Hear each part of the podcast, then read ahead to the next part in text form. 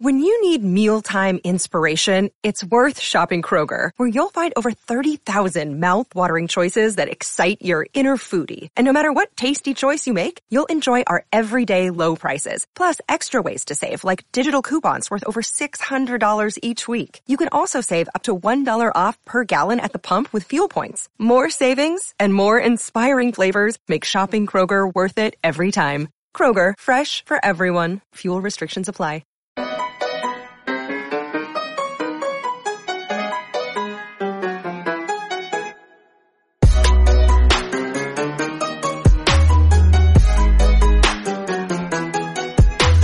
And welcome into Poke the Bear episode 51.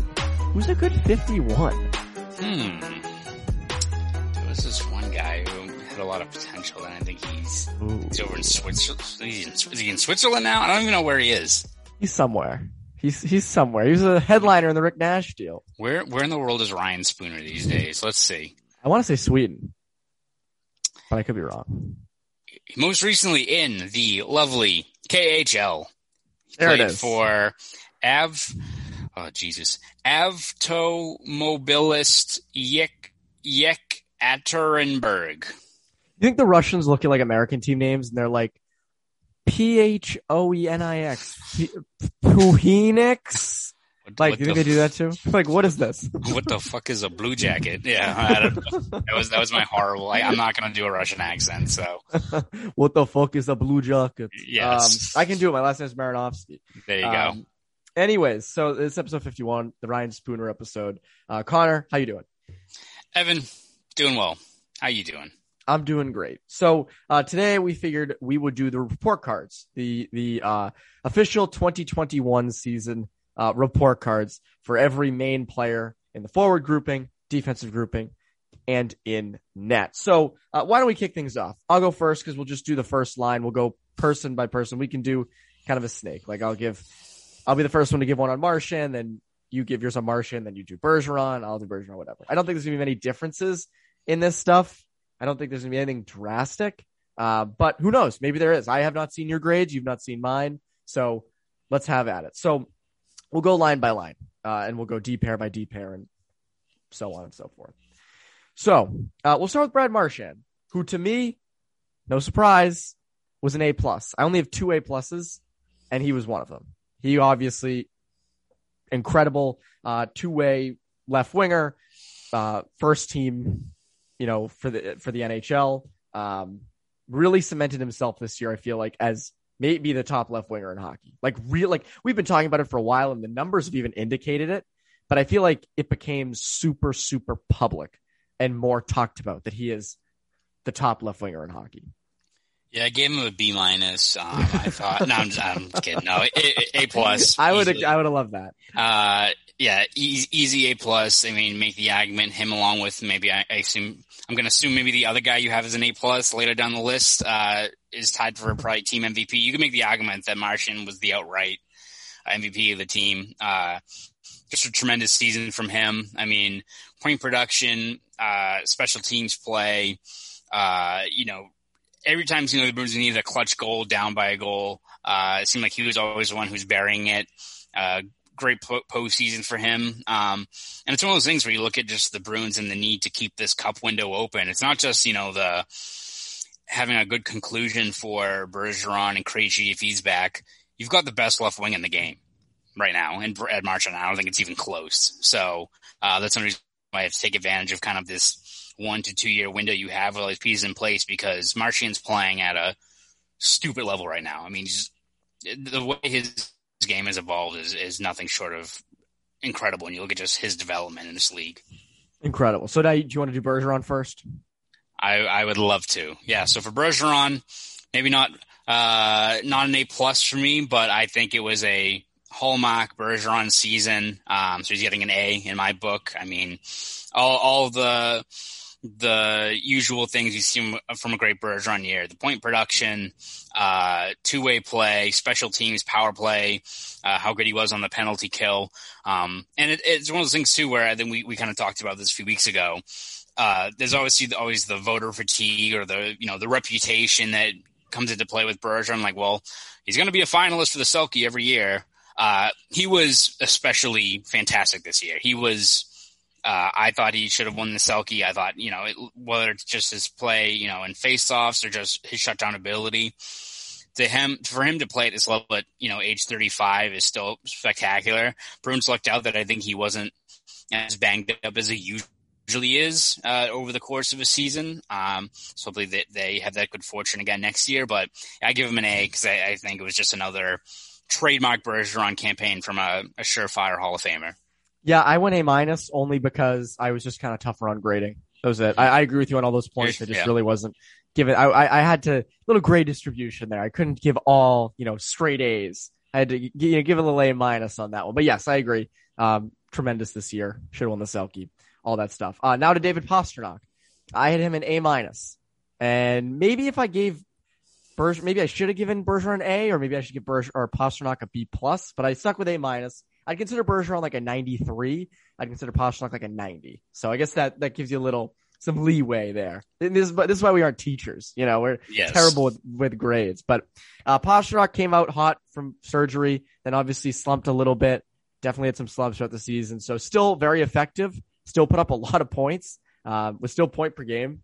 But mm-hmm. uh, to me, with missing the time uh, and then you know being kind of inconsistent at times, to me, a minus for Pastrnak.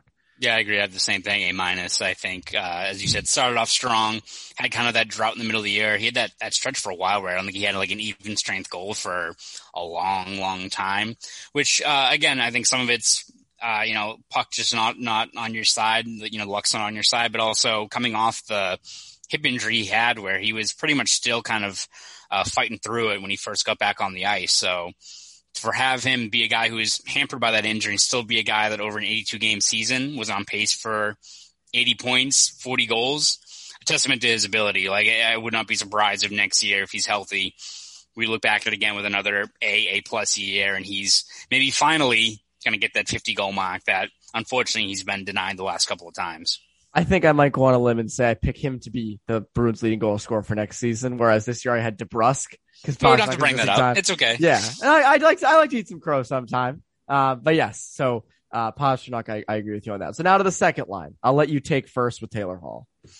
So Taylor Hall, I think, is an interesting case because I feel like a lot of people have a, a, maybe a bad taste in their mouth because of his lack of maybe production in the Islanders series. But I don't let that kind of cloud what the previous six plus weeks were, which he was an absolute game changer in that team. Uh, I give him an A. Uh, maybe that's a bit too lofty, but I think you look at just, it wasn't that he was just, uh, generating a bunch of points and kind of revitalized Krejci and that second line looked dominant. Um, it was just, I think, his overall play. I mean, two way play, how many, uh, you know, quality chances did he break up, you know, on back checking? I mean, he was on the ice for 200 minutes uh, in the regular season with the Bruins, and the Bruins outscored the competition fifteen to one. Fifteen to one. That's that's nuts. So, that's um, I think you know as much as people are concerned about the Islander series, which in, in which, granted, every line was pretty much shut down except for the Bergeron line. Um, I, I, try not to overthink it in terms of what his value on this team was and how important it is to have him in this group going forward because I wouldn't let uh, a playoff series against a team that also nearly beat the Tampa Bay Lightning dictate uh, letting a guy like Hall slip through your grasp when next year, if you got that second line back uh, and intact, he could be another 30 goal scorer easily, right? I mean, he was that good for this team. I, I don't overthink it. I think he's, he's that good that he elevates that second line to another level. So I give him an A.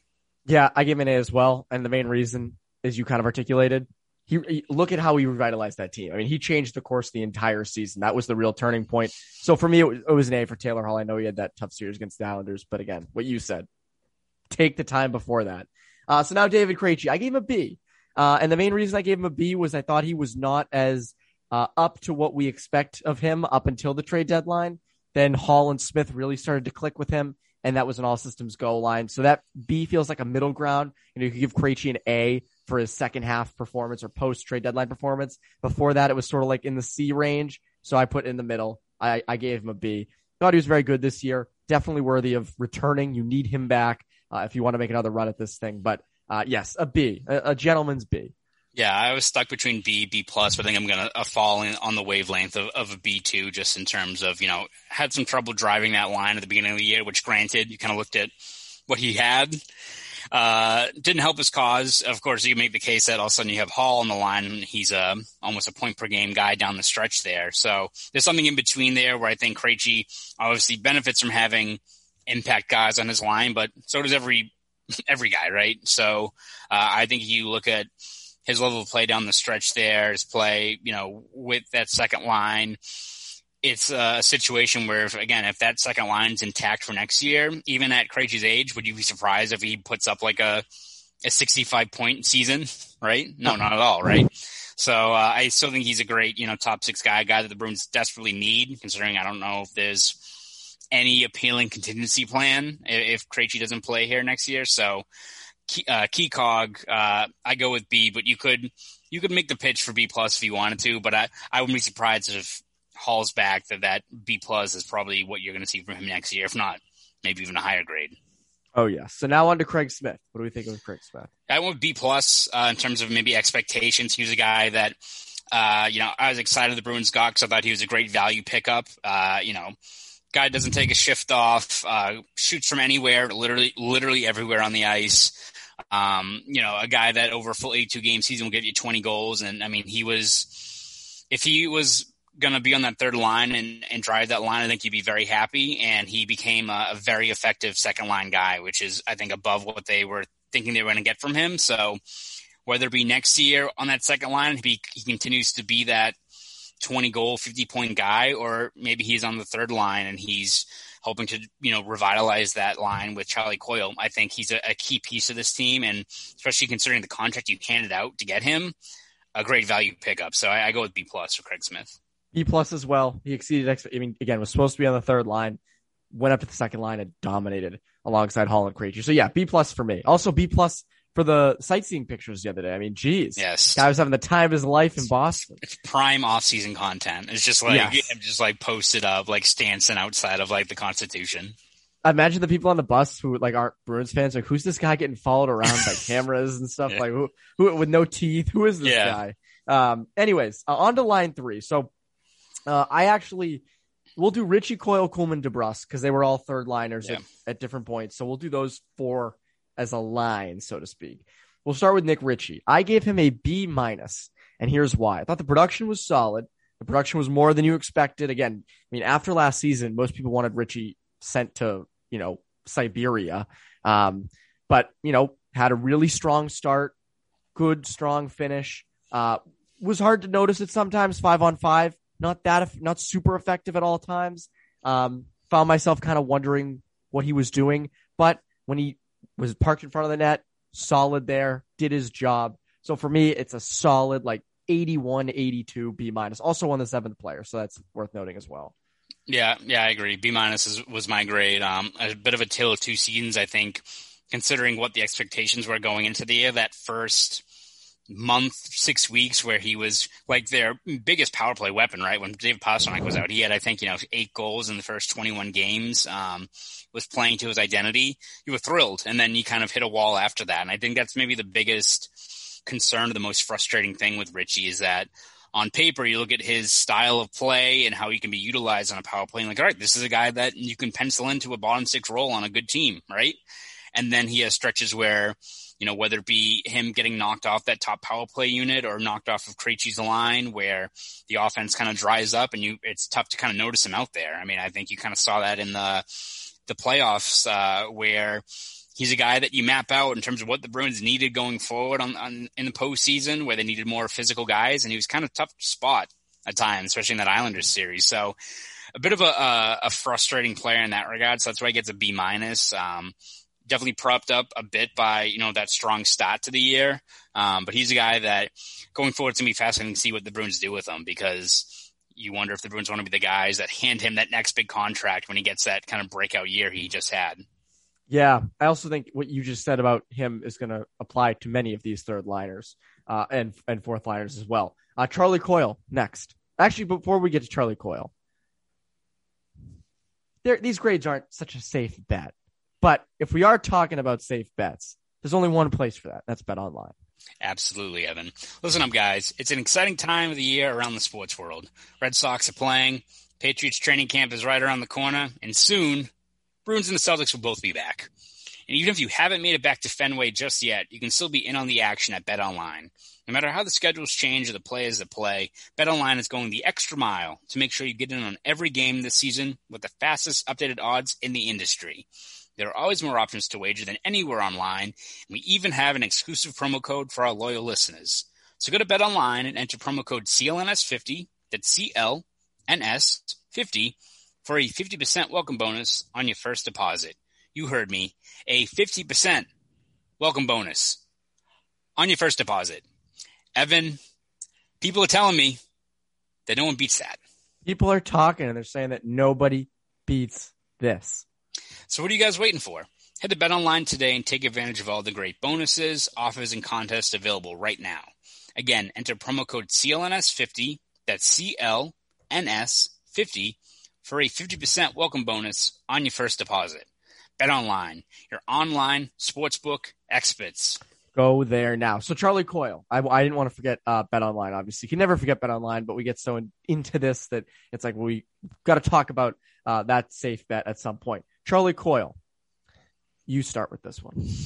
So um, it, it's tough because you know I, I, try to be I try to be a lenient grader, but I go with I go with D plus, and I think you could probably even make the case for it to be a bit lower of like a, a D in terms of what the expectations are. I think when you especially weigh that contract, which I'm sure I think Charlie Coyle's very very happy he signed that before the flat cap kicked in. Um, so uh, beneficial timing for him, but uh, you know, we'll see what happens next year because whether it be that offseason knee procedure he's having, you hope, I think, if you're the Bruins, that that was really bothering him all year and he wasn't able to, you know, he didn't have any, some of those trademark kind of shits you see from Coyle where he's holding on to the puck, fighting off guys. Um, that was kind of few and far between this year. So need a, a whole lot more, which is probably an understatement from him next year, but you hope that that it's more of just maybe he was dealing with an injury and not that his game is declining at 29, which for the Bruins, considering the contract they handed him, would not be great, especially you want to max out this uh, window you have the next one, two years. No, that wouldn't look too good. I, if you were lenient, then I was super lenient. I gave him a C minus. Uh, I think part of the reason I did this was the benefit of the doubt of the wingers he got. You know, he was promised Craig Smith. That didn't seem to work as well as I think they would have hoped. But at the same time, you did lose Craig Smith. You know, you had basically P- wingers who didn't work with Krejci down with him. You had DeBrusk there. You had some Nick Ritchie, Kuhlman. Like there was never a set crew with him. You know, Kuraly up there for a little bit. So it wasn't, I will give him the benefit of some instability on both sides, but everything you said, 16 points in 51 games isn't going to get it done. The money he's making, that's certainly not going to get it done. And for how he looks to be the heir to Krejci, definitely uh, does not look good either. So yeah, Coyle would be a C minus for me. I know you had him in a D. Um, I'll go on, we'll go on to Karson Kuhlman.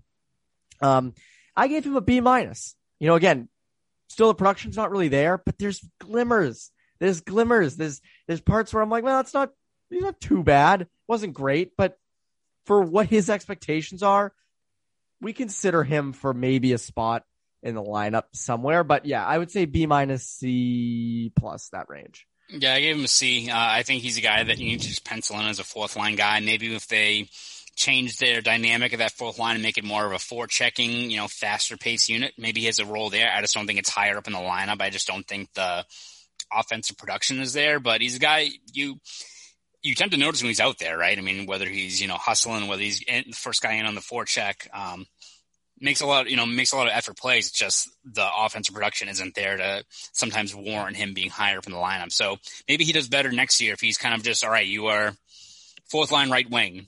This is going to be your spot. Maybe he benefits from that because I think there's something to build off of there. It's just I think his ceiling is a bit limited in where you can kind of slot him in there. On to DeBrusk. What what do you have for Jake DeBrusk? I have a D minus. Uh, uh, you know, I think you, you, try to give some some leeway a bit, considering I think it was a very, very tough year for him and for a lot of people. Obviously, kind of the COVID uh, restrictions, and I think for a guy like him, who's a pretty outgoing, kind of gregarious guy, I think that definitely weighed on him. You add in that he got COVID. It seemed like it was just everything kind of that could have gone wrong went wrong for him, but. At the end of the day, we still have to be pragmatic and, and look at this. If you still have to produce or do something to warrant your place in the lineup, and you just didn't get enough of that from DeBrusk, whether it's you know the the point production or just you know the the trademark kind of DeBrusk games that we'd seen in the past, where he's at least driving into the great A ice, making things happen, is too you know too often you didn't really see that you know on a game to game basis, especially so. Whether you know he's here next year and he's able to kind of get the clean slate and build off of it, or they move him, which would be, I think, unfortunate. Like if if they they trade him, I wouldn't be surprised. It, it would just be it would suck because I think he's a guy that's in line for a rebound, but I think maybe it's whether he just needs to change the scenery here or, you know, I don't think you're going to get good value for him. It would be an unfortunate end to it, but in terms of his production expectations this year, they just weren't up to par.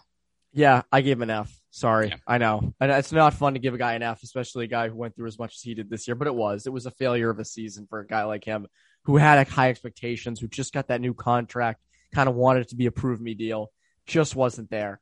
Um, so he was my only F I think I have out of everybody. So mm-hmm. he just, I mean, he had a rough year, like just really bad year for, for a guy who's well liked and fun and normally, you know, someone who you can count on. So DeBrusk, I gave an F.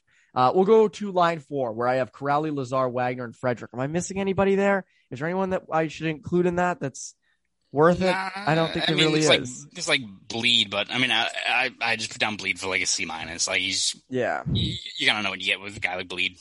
I'll just hop on with you on that one with Kuraly. So Sean Kuraly, I, I gave him a D. Uh, again, didn't live up to what should have been on that fourth line. They spent, you know, obviously they had a lot of D zone draws, but they spent a lot of time not being able to get out of that D zone. Um, to me, Kuraly just, you know, again, bounced around the lineup a bunch was super inconsistent. The production wasn't there. I know it was a weird year, but for a guy like him, especially in a contract year, um, I gave Kuraly a D because again, you expect a lot more out of a guy like him, especially given what happened in 2019. Yeah, no, I give him a, a D as well. I think yeah, you kind of mapped it out, but as a guy that on a fourth line that even if it you know struggles, he's kind of tasked as the guy down the middle, especially to kind of drive it and, and stabilize it. You didn't get nearly enough of that uh, this year from him. I mean, he was a guy who got before kind of Lazar took that spot, they pretty much were putting in anyone there because they wanted to shift him over to the left side or left wing because he wasn't nearly the same player you kind of saw from him the last couple of years. So, um, yeah, it was very, very disappointing uh, for a season for him, especially, you know, going into unrestricted free agency and especially considering how key he is in terms of being that, that go-to guy on that bottom six unit. Yeah, so I, I, I agree with you on that. Now we go on to Curtis Lazar. What would you give Curtis Lazar? I gave him B minus. You know, maybe like the production Same. was it didn't like stand out, but I, I think in terms of what he brought, he was noticeable on the ice. Um, able to you know play some special teams. Um, a different look, different, you know, injection of, you know, energy into the lineup. I think he's a guy that we've mapped up before that he's probably the one guy you can definitely pencil in as being on the fourth line next year. So it's not going to set the world on fire. I don't think he's going to be like a, a 25 point guy uh, over a full time, you know, 82 game season, but I think he's a guy that can make an impact on a fourth line and be an active contributing member of a, line like that. Reliable, B minus. That's that's what I gave him. Uh, Chris Wagner, I gave a D. Uh, same thing as Kuraly. You expect more. You expect some more production. Got that new contract. He signed it with Coyle. Um, just didn't. There were times you didn't notice them. There were times that the, you just didn't add anything to that fourth line. Um, so to me, a guy like Chris Wagner, I'd give a D. What about you? Yeah, I give him a D too. Uh, you know, a, a, tough year for him too. He's kind of mentioned the, the issues of going through it. I think he kind of improved a little bit uh, down the stretch. I think after getting scratched a couple of games, he he did what he could to make himself more noticeable. I think he had a good series against Washington. Um, but again, you just need more consistency out of him. You need him if he's going to be in the lineup next year, be the guy that you saw in 2018-19 where, you know, gives you 10 goals, plays hard, you know, lays some pretty heavy hits. You, you need a guy like that into the lineup. So, um, it'll be, it'll be interesting to see how he kind of rebounds from this going forward because, you know, sometimes fourth liners have a, a short shelf life in terms of how truly effective they can be. So we'll see kind of how he deals with, which probably should be increased competition in that unit because I think the Bruins would love to have him, you know, regain his form, but there's going to be plenty of other guys kind of chomping at the bit as well. Also, with a guy like Chris Wagner, I think it, it should be mentioned that this year was tough, as, as you kind of mentioned a little bit, on, mentally on a lot of guys. Yeah, Wagner mentioned absolutely. having massive, you know, anxiety this year, and how could you not in a year like this, especially traveling as much as they are and getting tested as much as they are, and when there's team when they when they had their little breakout of COVID, and when you're struggling too, like that, exactly. you don't have that that avenue of like, all right, well, I can tune out and go to dinner with friends and my teammates. You know, you don't have those things which may not seem like a lot, but in the the moment when you're you're you know looking for any kind of outlet to kind of vent frustration or not you know tune it out, it's not not there. Like it, that mean a lot for for anyone in a situation like that. So it is important to kind of take notice when you look at these guys who could be in line for some rebound seasons. Yes, absolutely. So now on to Trent Frederick. I I gave Frederick a B minus. Uh, I didn't think he. I, again, you know, had some issues there. They mentioned they didn't really give the injury away with with him. I don't think it was some sort of illness, wasn't it? yeah, Il- non non COVID related illness. So he was like the one person to get sick with it. Something yeah, else other than COVID during that whole yeah. span. Uh, but effective when he was in the lineup. You know, definitely fun to watch. Definitely loved getting into the uh, the fisticuffs, the the physicality of the game. Uh, but again, it's and we mentioned this um, recently when we talked about his contract. You know, where can he go from this? What what can he add? So B minus is with this. If he did the same thing next year as he did this year, I'd give him like a, a C or a C minus. So B, I'd give him a B minus for this year. What about you? Yeah, I give him a C plus. I think started off very strong, very noticeable. Did what he could to give his team a spark. I think just next year, as you kind of said, you need more from him in terms of that role, and it's not just you know him being an agitator, which I think he's great at, or, or stepping up for his teammates, which is great to see. Physical guy, which I think has value. Mm-hmm. I think he needs to. I think he mapped it out in his last Zoom call, being you know working on his skating, being more of a noticeable guy on the ice. Because if he's a guy who's just going to go hover around and you know bug the bejesus out of everyone. Sooner or later, you can tune those guys out. Like you, you saw it in the playoffs thing where people are like, all right, we, we, are not in the playoffs, but down the stretch there, it's like, all right, we know what this guy's about. You know, we can just ignore him. Tough to ignore him if he's, you know, skating on the forecheck, laying out, you know, heavy hits, uh, crashing the net, doing stuff like that. So I think he needs to incorporate that part of his game, um, and just round out his overall play. Hopefully he's a guy that if he's handed, you know, a more major role, he can be, a, a guy that gets you 10 goals, you know, in a season, which I think is a baseline of what you're looking for, um, out of that role. So hopefully he takes a next step forward because I think, as you said, if it's the same kind of season you saw for him this last year where he's fun to watch, he's a pain in the ass to, to play against, but if that's all he's bringing, his value is limited to what you need on that fourth line, which is a whole lot more. Yeah. Also, uh, one person I'm forgetting is Studnicka. We oh, didn't oh, yes. uh, we didn't create Studnicka. I'm always forgetting about Jack Studnicka. We mentioned in Bruins beat episodes and stuff about like who's going to play center, and I always forget that Jack Studnicka exists. Off the top of my head, I'd give him probably a D. I just wasn't effective in his time up there. Didn't really have a long leash. They kind of booted him immediately. Um, but to me, just didn't do enough to stand out. Um, tough year to be the your year to kind of maybe break out. Didn't mm-hmm. really happen. Um, hopeful, you know, I think the Bruins definitely hope that next year is the year that he breaks in. Maybe he's on the third line right wing spot. I don't know. Maybe makes it out of camp. Always looks good in camp, so it's hard to tell. Um, yeah. but I would probably give him a D for this year. Yeah, I give him a, a C minus just because I think it was tough. To, like to you know, he did he did have a pretty short leash, but also I don't think he was particularly effective. I think he needs to definitely kind of round out his frame because I think his biggest issue was getting knocked off the puck. I think he's a guy that is fine with going into grade A ice. I think you saw that during his early step, you know, early stints in 2019-20, but you just needs to, I think, you know, build out his frame a little bit more and get more comfortable. But it's a tough situation for him. It's not like, like this past year where it seemed there was a spot waiting for him. I think you can't afford to go into next year without Krejci and you hope that he's the third line center. Like, I don't think the Bruins are going to do that anymore. So how he kind of builds out a spot in this lineup kind of remains to be seen, which is tough for him, but as you said, a pretty disappointing season for him. When I think a lot of people were, I don't think people were going to think he was going to be a Calder candidate, but a guy that you hoped was going to be, I don't know, what gives you 15, 20 points and seems like a guy that you can build into the lineup going forward. Didn't really get that this year. Yeah, and again, the succession plan seemed like it would be Bergeron one C, Coyle two C, Studnicka probably three C, and not. And we always mentioned Coyle not producing well this year and showing that he could be a second line center, but Studnicka not producing enough and showing that he really is not ready to be uh, an everyday centerman in the NHL. So I think that's also something to note as well. Let's get to the defense. Finally, get off the offense. That was a, that was a long one. Yes. Um, we'll get on to the defense. So obviously we have Grzelcyk McAvoy, Reilly Carlo. I have Lauzon Clifton. And then I did Zboril Miller and then Vaakanainen and John Moore. Do we want to do Tinordi as well? No, I mean, I, I would just like quick give him B. I think for what his role was, waiver wire pickup. I think for a waiver waiver wire pickup, it's pretty good. Yeah, like maybe it's a, an indictment on the steady of prospects that he was like the next man up as opposed to a Vaakanainen or Zboril. But I think for what his role was, not bad. I'll give him a B minus. Yeah, yeah. Nothing, nothing, nothing, crazy.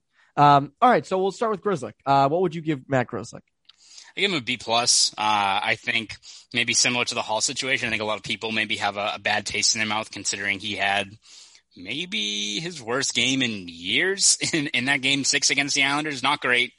Um, I think you maybe there you could make an argument about you know his struggles against physical teams in the playoffs, which you know is probably there's some you know validity to it. But I think as a whole, he's still a guy that should be a key piece on this on this blue line. I think he's one of the best, uh, you know, and transitioning uh, at you know teaming up with McAvoy, and you know maybe you can make the case that they should only be a pair if they're paired up, you know, in when they're down a goal or they're in the ozone or what have you. But I think you look at Mac, uh, uh, strengths. I think you know over this modern, you know, NHL game, he still is a guy that can be that kind of key offensive conduit on, on a D corps, whether that's a top pairing guy or second pair or what have you. You know, that kind of remains to be seen. But I think regardless, he should be a key cog on a, a good D corps. And I think there's lots of positives to build off of this year. As you know, as frustrating as maybe that last game of the season was for him.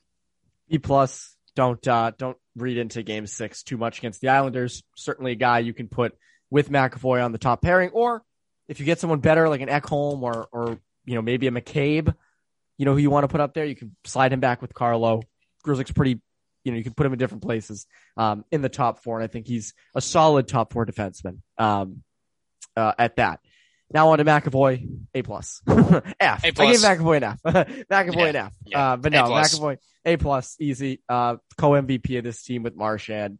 Just you know, top five in Norris, best five on five defenseman in the league. Yeah, it should have been top three, and it really should have been probably Fox, Makar, and M- McAvoy. Yeah, or even yeah. Ma- McAvoy then Makar because Makar missed some time. Wow, the, the um, UMass kids hang on. I know, I know, I know. But hey, I'm unbiased. People forget I'm unbiased. Um, but yeah, McAvoy A plus. I don't think that anyone's gonna disagree with that. Um, now on to the second pairing. Uh, what would you give Mike Reilly? Tough. I give him a B because I think he was very good in the regular season, but uh, it's really struggled in the playoffs. Maybe B minus. You could probably talk me into it, but I think for what they needed at that point during the regular season, when they were in kind of that tailspin, I you know I think Reilly it remains to be seen whether he fits into this Bruins plans going forward as to how they want to remake that D corps. But I still think he's a good player. I think on a lot of very good teams, if he's your third pairing, like offensive defenseman, you're doing pretty damn well as opposed to like a, you know, like a Gustafsson like they have in Montreal, these other like third pairing offense only guys. Like Reilly, I think is a good player. It's just how he fits into this Bruins team going forward is maybe up for debate considering I think he really did labor in the postseason. But I I still think you look at how, what he brought during that, those first weeks of the regular season. I settle in on a B for him. I, I gave him a B as well, actually. Um, and the reason was again, you remember when he came here, no one could get shots through from the no. point. He was the guy doing it. Finished with I think like 27 assists on yes. the season. Not too bad. Um, so again, like, and and I, and I said this, and I've been saying this for a while, and you agree. If you're a cup contending team, you should be a third pairing left shot defenseman. That's that's where you want Mike Reilly. Um, but again, you have Grzelcyk, so do you really need Reilly going forward? Mm, remains to be seen. Sounds like they're probably going to re-sign him anyways. Um, so wouldn't be surprised to see him return next season. But yeah, a B. And you didn't give up much for him. So mm-hmm. the expectations were not like, oh, he has to perform. You got you have a third round pick for like it, who cares? So yeah, a B for for Mike Reilly. Uh, Brandon Carlo, I'll give a B. I know he had real. Uh, I, I know people that's a little high. I know people are not going to be super happy with that grade. Had injuries this year, wasn't his absolute best but still a stable force back there went in. So I, I did I didn't hate Carlo back there. I would imagine your grade might be a little bit lower. I give him B minus. I think you know, besides the injuries, I think he his, he wasn't up to par for what you expect as the baseline level. I think Carlo, what you see is what you get in terms of what he's going to be, which is I think when he's playing at his best, top four block, PK ace, shutdown guy. Uh, he I think struggled a little bit with that this year. Maybe that's due to you know, lingering injuries, you know, not having a stable guy there, you know, so we'll see what happens next year. I think with a clean bill of health, whether it's a guy like Grzelcyk next to him or maybe another guy they add in the offseason, I think he's due for a rebound as long as he's hopefully is able to put some of these, you know, injuries in the rear view because I think the Bruins desperately need him and you hope that he's just healthy moving forward. Yeah, the big thing with him is obviously the health. You, you need him healthy, and you saw it in the Islanders series. That was the you know again that sh- shows you how not deep your D corps is when you lose Carlo and the whole just operation falls apart.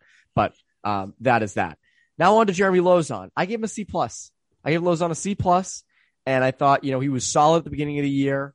Uh, then had that injury, then came back, was iffy, played through. What what did he play through again? Was it a broken hand?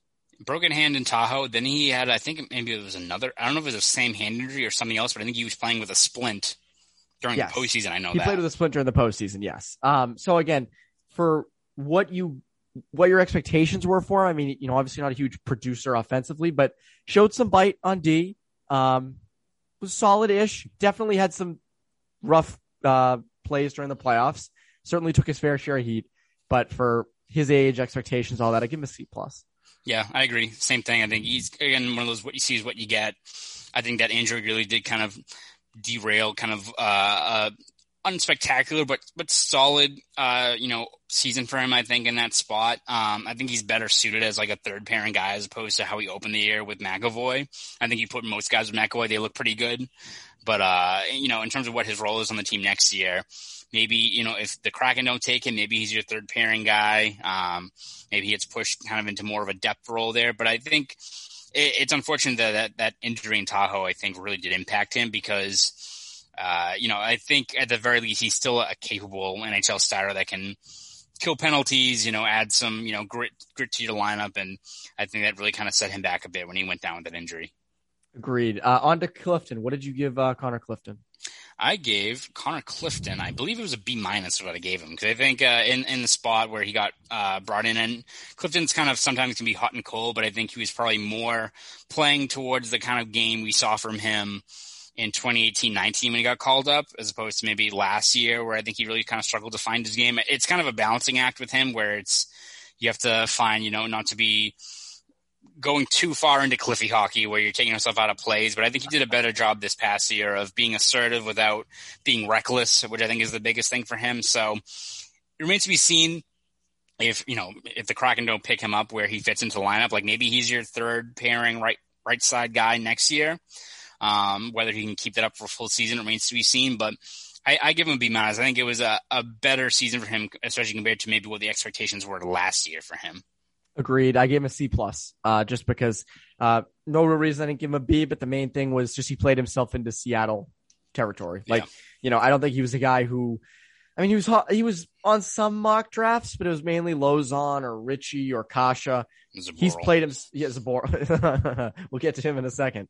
Um, but Clifton really did play himself into that. Looked solid in the playoffs. Um, you know, somewhat reliable. And again, hot and cold, I think is the best way to put uh, Connor Clifton. Either an incredible or really bad. so one of the two. Um, all right, let's move on to Kevan Miller. Uh, what did you give Kevan Miller? I get Kevan Miller B for what his role is. I think the injuries is tough to overlook, but I think when he was in the lineup, which is why it's a bit of a shame. I think he brought exactly what you need out of that spot in the lineup, right? As a third, as a third pairing guy, physical, killed penalties. I think as much as I think, you know, I tend to harp on like analytics. I think a guy like him kind of is one of those guys that spits it. Like, you know, you, you look outside of it in terms of how, what his teammates get from him being in the lineup and what what that brings to the rest of the group. I think he's a guy that that brings that kind of element that's tough to kind of quantify. Um, it's a shame that he went out with that, the, those injuries, whether it be the setback or the concussion in the playoffs, because it's not flashy. Maybe the analytics don't look that great, but I think if if he's your third pairing guy, uh, you, you're in a pretty good spot for what he brings. It's just I don't know whether he can keep that up going forward with the amount of injuries he's had. So it's it's it's a tough season for him because it's great that he was e- even able to play another game, but to have it kind of fall into that same kind of pattern is, is what makes it such a, a tough season for him. Yeah, I gave a B minus for most of that stuff. I mean, I just thought that, you know, again, you could rely on him when he was in the lineup, but um, tough to miss him the way they did down the stretch and through certain points of the season. Showed the bad depth on the right side, by the way, uh, when he was when he was out. So B minus for Kevan Miller. Now we get into uh, some tougher ones. Um, Jakub Zboril, I gave him a D minus. Um, I won't say a full F because you know the initial plan with him was going to be just third pairing left shot defense with Kevan Miller. That evolved into becoming some nights a top four, sometimes the top pairing left shot defenseman. That's a lot to to shoulder. Really showed no ability to handle that situ- to those situations. Um, you know, just I, I didn't find a part of his game that I was like, oh, that's going to turn into something. There's they got something there. There was none of that. It was just very like he was a body out there. And I remember, was it him who you said going into the season could be like a lineman where you don't notice him, he just kind of like transitions the play, gets in the way of stuff, like. And that didn't even feel like that was Yeah, like that no, didn't even happen. So I gave him a D minus. What about you? Yeah, I gave him a, a D plus. Uh, uh, kind of what you said though, like didn't really bring a net positive. Uh, when he was on that third pairing with Miller at the start of the year, and you were like, well, maybe they have something there. True, like wasn't you know putting themselves out of the play, but also they were handed heavy uh, ozone time. Like they were like they were definitely sheltering him for a lot of that early season where he looked good, and then when his game tailed off after that, I, I just don't really know what to make of of Zboril, you know, especially in long term plans because it's. It, it, we talked about with Tinordi, like if you're afraid to roll out Zboril in that spot, so it's like the waiver wire pickup you have for this guy. I, I don't know. I don't know what to make of it, right? Like, I, I, I'm skeptical to what the next move is for him going forward because you can't have this guy who you're afraid to even roll out there, and if he's out there, you're giving him 60% ozone stats, like for, for a guy like that who's not projected to be a offensive dynamo. So yeah, disappointing season. At least the Bruins maybe I think now know what they have in a player like him, but you were hoping for a lot more, right? Yes, I can't wait till he goes to Edmonton and becomes like the number one left shot defenseman. Of course. and just breaks the hell out. Um, all right, Urho Vaakanainen. Uh, I gave it like a D. I didn't. I don't know. There wasn't a ton from him, Yeah. but there was nothing that made me go, "Oh, that's the that's the guy." That's another guy who they passed over for Tinordi uh, in that game six. So there wasn't a ton from him this year, but uh, nothing that stood out. Yeah, I give him like a C minus, maybe maybe D plus. Like again, tough to really notice him. It's kind of it's unfortunate because I think for a while now we've known that Zboril like I don't know what we exactly have here, but it's maybe not be as high as we thought. Back nine for a couple years was like probably their top prospect, and see him kind of fall into this spot, not great. You know, we talk about 2017 2015 and, and that draft, but to now have a guy like Vaakanainen who we expected at this point was going to be a top four fixture, be in this kind of no man's land, a little concerning. Yes, very concerning. Uh, John Moore. Um, Five games played. Yeah, I mean, yeah, I don't know. C, C minus. Like I, I don't, I don't really remember too much of, you know, his games out there. I mean, what, what, what the situation is going forward for him is going to be tough in terms of, you know, that, that contracts. Bruins don't have a lot of like albatross contracts. You know, Coyle is one that stands up there, but like more for what his usage rates are, especially not great. not amazing. It's re- I feel like it's more Wagner and Coyle right now that are like the deals that are like, damn, that's money that could be spent in other places. Um, but yeah, that's the those are the skaters. I don't think we missed any major skaters up there. I mean, maybe Nope. Kampfer. I mean, he was you know C plus, fine. Like I don't know, nothing crazy. So uh, now to the goaltending. Now to the goaltending. We'll do uh, Rask, Swayman, then Halak because that was the order the season ended. Uh, I gave Tuukka Rask a B minus. I thought he was solid uh, at times. There were times that obviously he fought through injury. Credit to him. Um, kind of fell apart a little bit in the Isle- that Islanders series. Uh, so to me, it would be a B minus. I don't think it was a spectacular Rask season. He was not Vezina worthy or anything. So I'd, I'd give him a B minus. I give him a B. Um, again, as you not spectacular, it wasn't up to his year last year where he was runner up for the Vezina. Obviously, I think to have him at least still be a number one goalie in terms of his production, um, playing through that torn hip labrum is very impressive. Um, you made the case of, you know, we'll probably still have this argument as to who is the better guy in net, who you should have turned to in that Islanders series, but, um, I still think it was a solid year for Rask. You know, he's still a guy that I don't think he's the the guy you blame. At least, you know, we don't want to go down the rabbit hole, but I don't think he was the reason you go. lost that that Islanders series compared to the state of your defense and the lack of secondary scoring. But um, what happens next remains to be seen because that situation. Every time I revisit what they're going to do next year, my brain melts a little bit more. So we'll, we'll table that for another discussion. But I give him a B for this year. Solid. Uh, injuries played a part into it, obviously, but you know, not not as strong as he was the previous year for sure. That's why I keep putting the Rask stuff off. Like, oh, we can talk about goaltending yeah, later. it's, Well, we can it's, it's a We can figure that out for tough. rainy day. uh, Jeremy Swayman. What would you give Jeremy Swayman? I give Jeremy Swayman an A plus. because I think you look at the expectations placed on him, where we thought he was going to be down in Providence the whole year. These guys go that are great in college kind of get a dose of reality when they go up to the pros. Like you look at like Zane McIntyre, who is fantastic at North Dakota, comes up to the AHL and hits that wall at, at first, and it takes them a while to even carve out to be a good AHL goalie, let alone make that jump up to to the NHL. To have him step up into that role, have a nine four five save percentage, lead all starting, you know, all goalies at least ten appearances and high danger save percentage. Unreal, uh, how locked in he was. Um, and it wasn't like, you know, it was a guy who was just flailing around out there. Like he was tracking pucks well, wasn't getting rattled. And you look at especially his, the situation he was placed into. This is a team that had cup aspirations, didn't have Rask. Halak was on a COVID list. Like, and we're going to hand the, the we're going to try to stay afloat right now. We're far from locked into the playoffs with this guy in Swayman, who had I think nine games down in Providence where he made it came up here and was lights out. So I think you look at the expectations from him. I think it's important to keep those expectations in check next year because I don't think if you, you don't expect him to have that same production, but for this season, the expectations plus production, I give him an A plus. I think he was fantastic. I agree with you on all those. I give him an A just because I feel like the A plus is reserved for team MVPs. I don't think Swayman played himself into that quite yet. Um, but yeah, A just exceeded every expectation. Like didn't expect to have that happen. Looked incredible, and it's clear that the future of the net is in pretty good hands with a guy like Swayman. Uh, given that he hopefully has a good season next year as well. Uh, Jaro Halak gave a C. Um, obviously got COVID. There was some stuff that he couldn't control. Wasn't amazing while he was in there anyways. Um, you knew what you were going to get out of him, let in some softies. So for me, a guy like Halak was a C. Yeah, same same here. Uh, you know, tough break room, tough situation. I think you know I don't think he's going to be back next year, so kind of tough for a guy like him who has been a key cog to this team for a while to end like this, kind of getting supplanted on the depth chart. But even beyond the COVID and, and Swayman's breakthrough, Halak's production I think had, took a step back this year compared to previous years, especially. So, um, yeah, I agree with you with the C rating there. Yeah, so that is it. That is.